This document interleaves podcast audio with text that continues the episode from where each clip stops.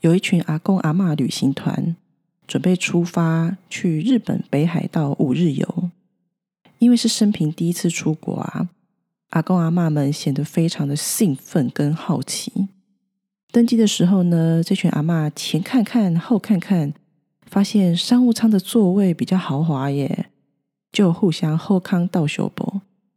最后整团都跑到比较舒服的商务舱去坐了。商务舱的旅客看到这个状况，就提醒这些不守规矩的阿公阿嬷们。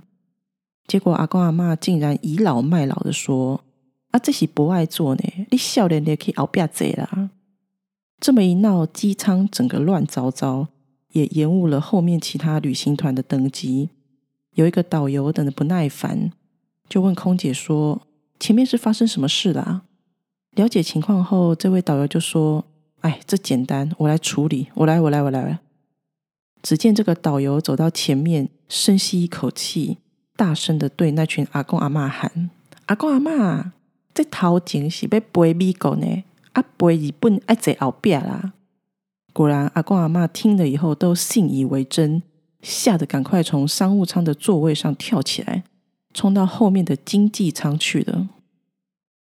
欢迎收听《人声鼎沸》，我是雪莉。前阵子就是九月下旬的时候，关于博爱座的议题又被某作家给炒起来了。这个议题感觉快要变成月经议题。每次快要忘记的时候，又会出现，然后博爱做到底要不要取消，又会引起一阵论战。因为我本身不是走蹭热度路线的，就看，反正大家就看我会做出牙签这种主题，就知道我超冷门，我超冷门路线的。这次会聊，也只是因为我自己在不爱做让座这件事情上面，多多少少有一些就是很直接的体验。不管是让座或是被让座，我的经验都有。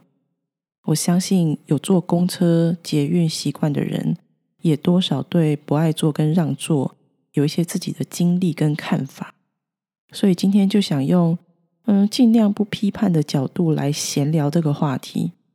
不过聊到相关经验的部分，因为会涉及我个人主观感受，就不在不批判的范围内哦。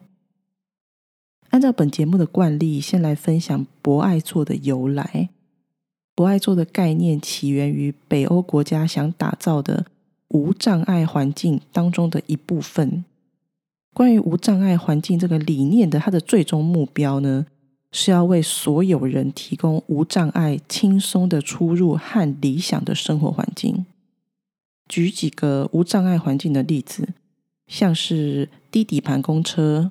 无障碍厕所、残障车位跟无障碍通道，还有我们今天要聊的博爱座。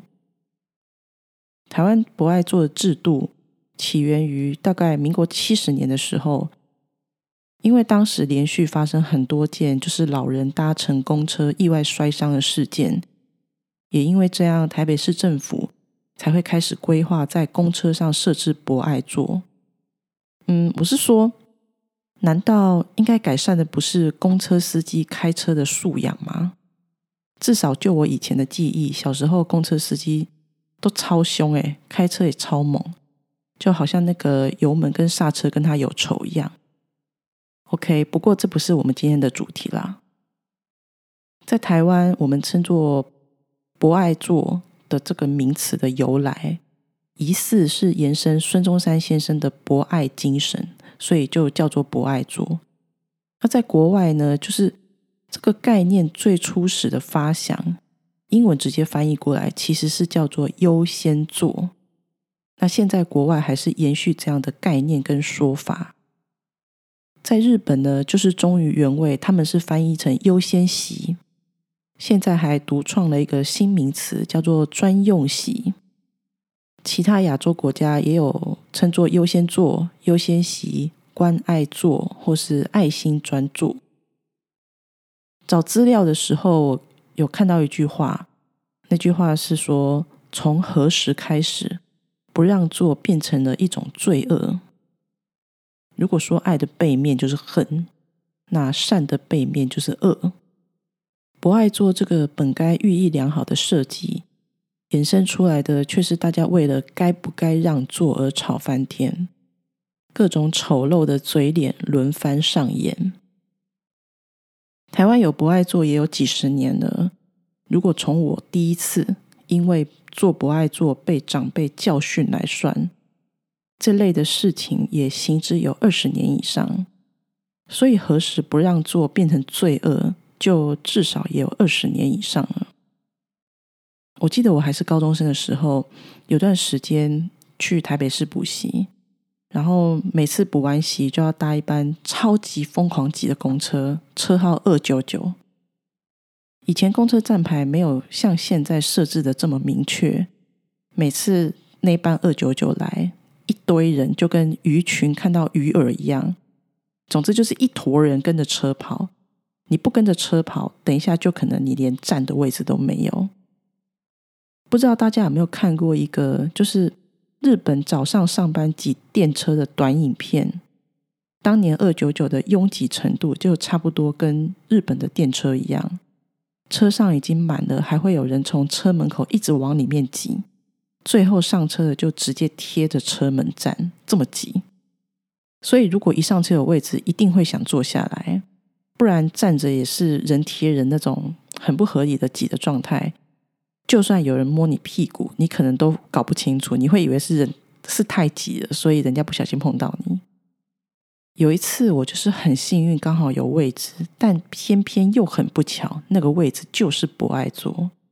我想要换到别的位置坐的时候，就是他就是不能思考，我就是思考了那一秒钟。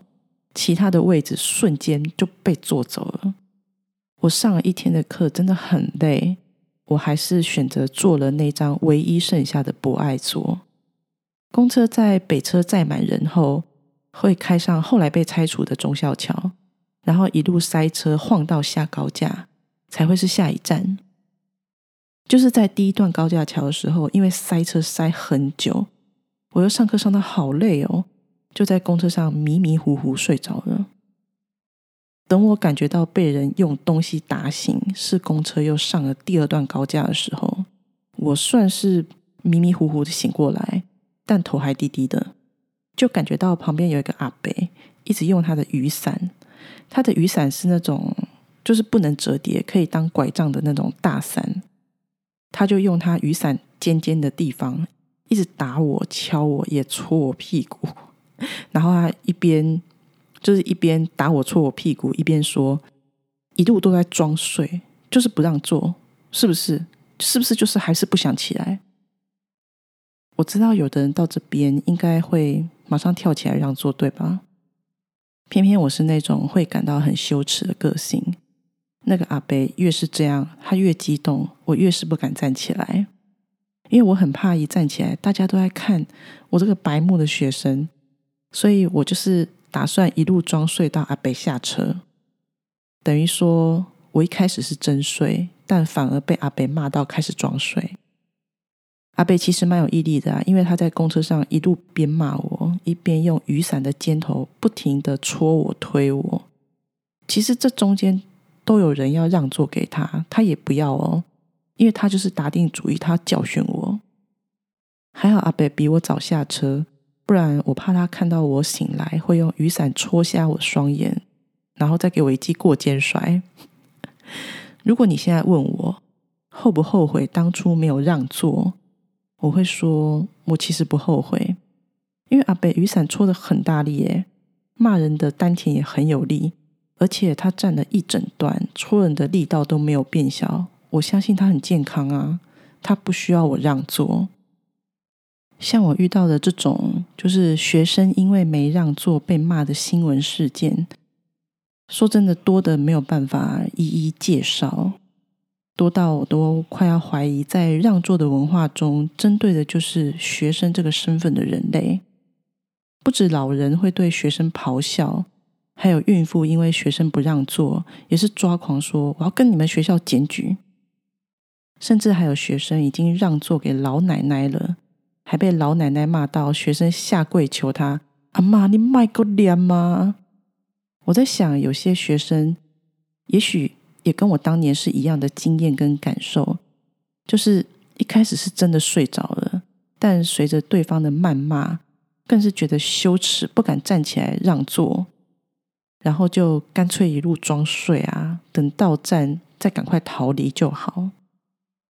本来对于被阿北用雨伞戳感到很不舒服的我，在看到一个日本的新闻后，诶，我突然有点庆幸哦，我前面遇到的阿北带的是雨伞，不是刀。几年前，在日本 JR 的大阪列车上，就发生了一个六十二岁的老人，他因为看不过一个三十四岁的男子坐在博爱座，老人跟男子就发生了争执。列车到站后，男子要准备要起身离开了，老人突然防不胜防的拿出小刀往男子的腹部刺了多刀，之后还下车逃逸。男子马上就被送往医院就医，而老人是隔天自己才去警察局自首。这篇新闻下面就有网友留言说：“觉得老人身体很好，不需要被让座。”诶，我觉得他比用雨伞戳我的阿贝身体好，有力气刺伤别人很多下，还有体力下车逃逸。像这种因为不爱做引起争端的事件，在台湾也是屡见不鲜。大多时候是因为没有让座而争吵，而有些时候是因为让座反而引起争端。说就是因为有一些老人觉得我身体很硬朗呢，所以被让座反而生气咆哮了起来。人是不是很难做？让也不是，不让也不是。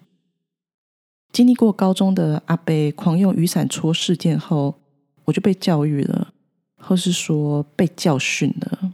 能让座就要尽量让座。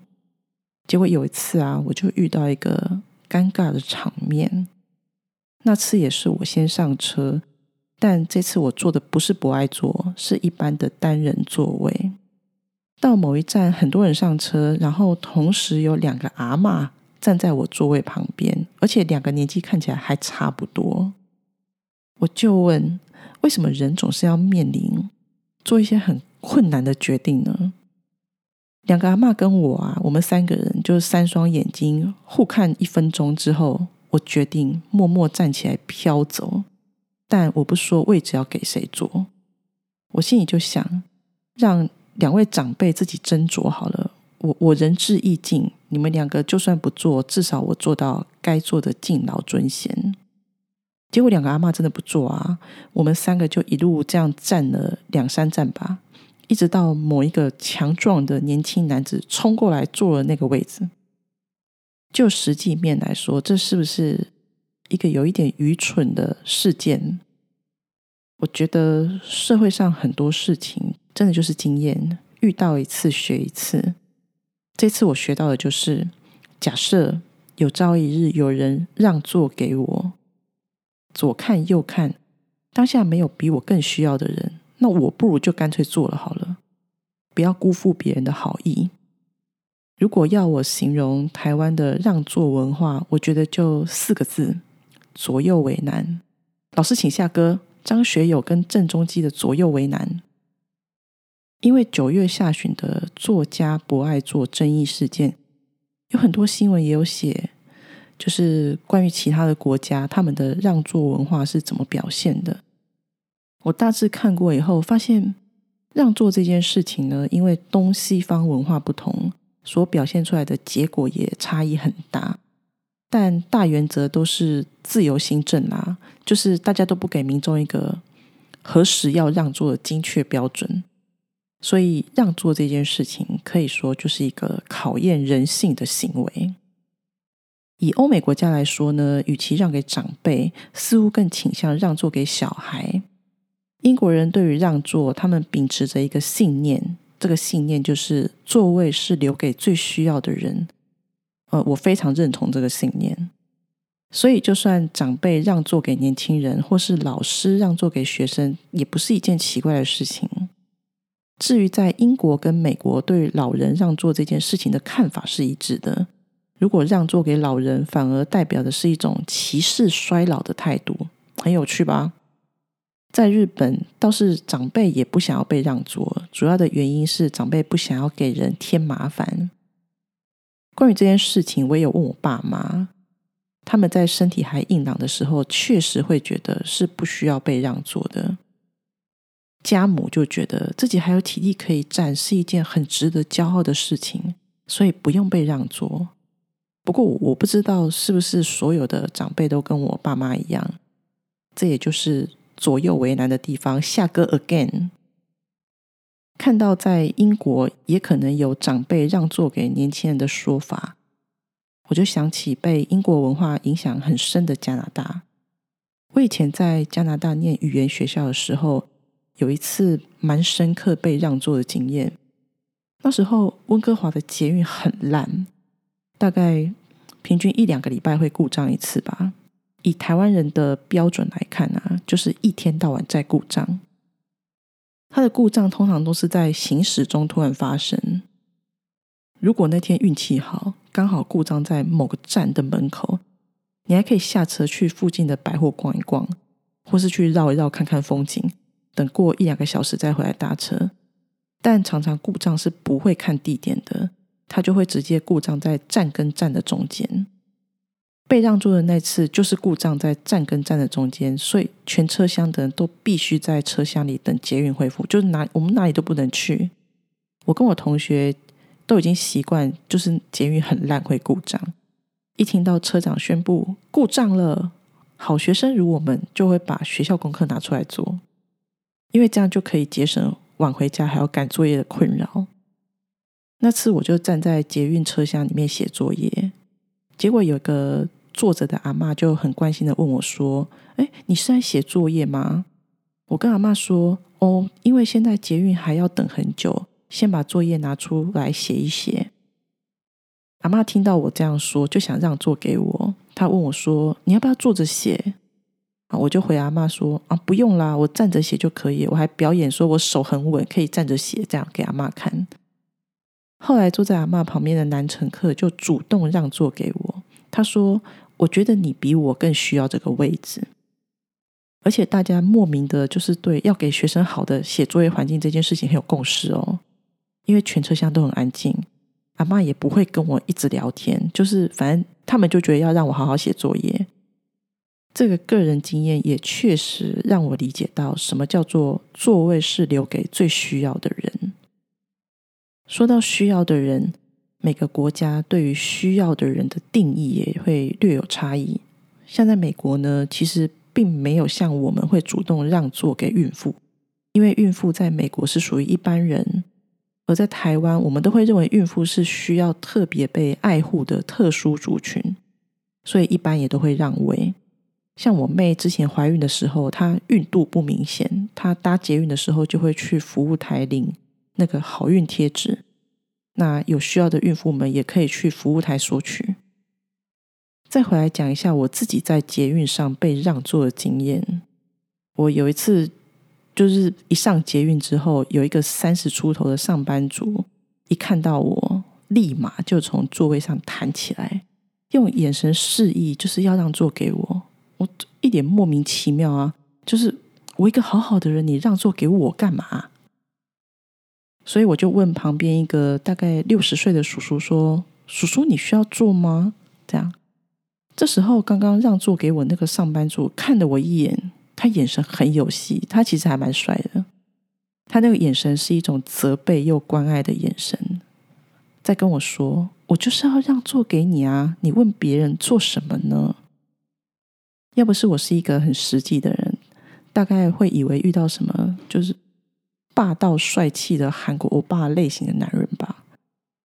结果六十岁的叔叔也很绅士的说：“哦，不用不用不用，你坐你坐。”然后我就在这两位男子关爱的眼神中，从北车一路坐到中校复兴站。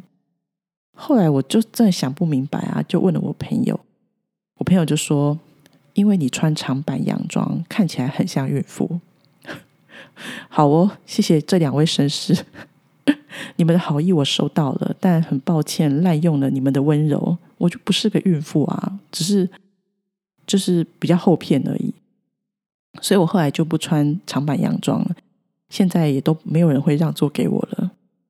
这件事情告诉我们呢，其实大部分的人还是好人的。但如果你不想被认为是老弱妇孺，你就做点什么吧。例如，就是把看起来像孕妇的长版洋装都换掉，或是把白头发染成黑发。但如果就是想要白发不染，或是你硬要穿的像孕妇一样，那别人让座就谢谢好意就好了，不需要咆哮或生气。生气会变更老，就会更容易被让座，这是恶性循环啊！恶性循环。好，讲完上面就是英国、美国、日本之后，要来提一个跟上面说的几个国家观念差异很大、很有长幼有序观念的国家——韩国。韩国在让座这件事情上的观念，就是一句话：对长者让座。在韩国设有长者席，就算车厢里挤满人，长长者席也会空下来，专门留给长辈坐。所以你在韩国如果遇到长者却不让座，是有可能会被教训的哦。然后在韩国也有设置孕妇专座，提醒乘客如果遇到孕妇的时候要记得让座呢。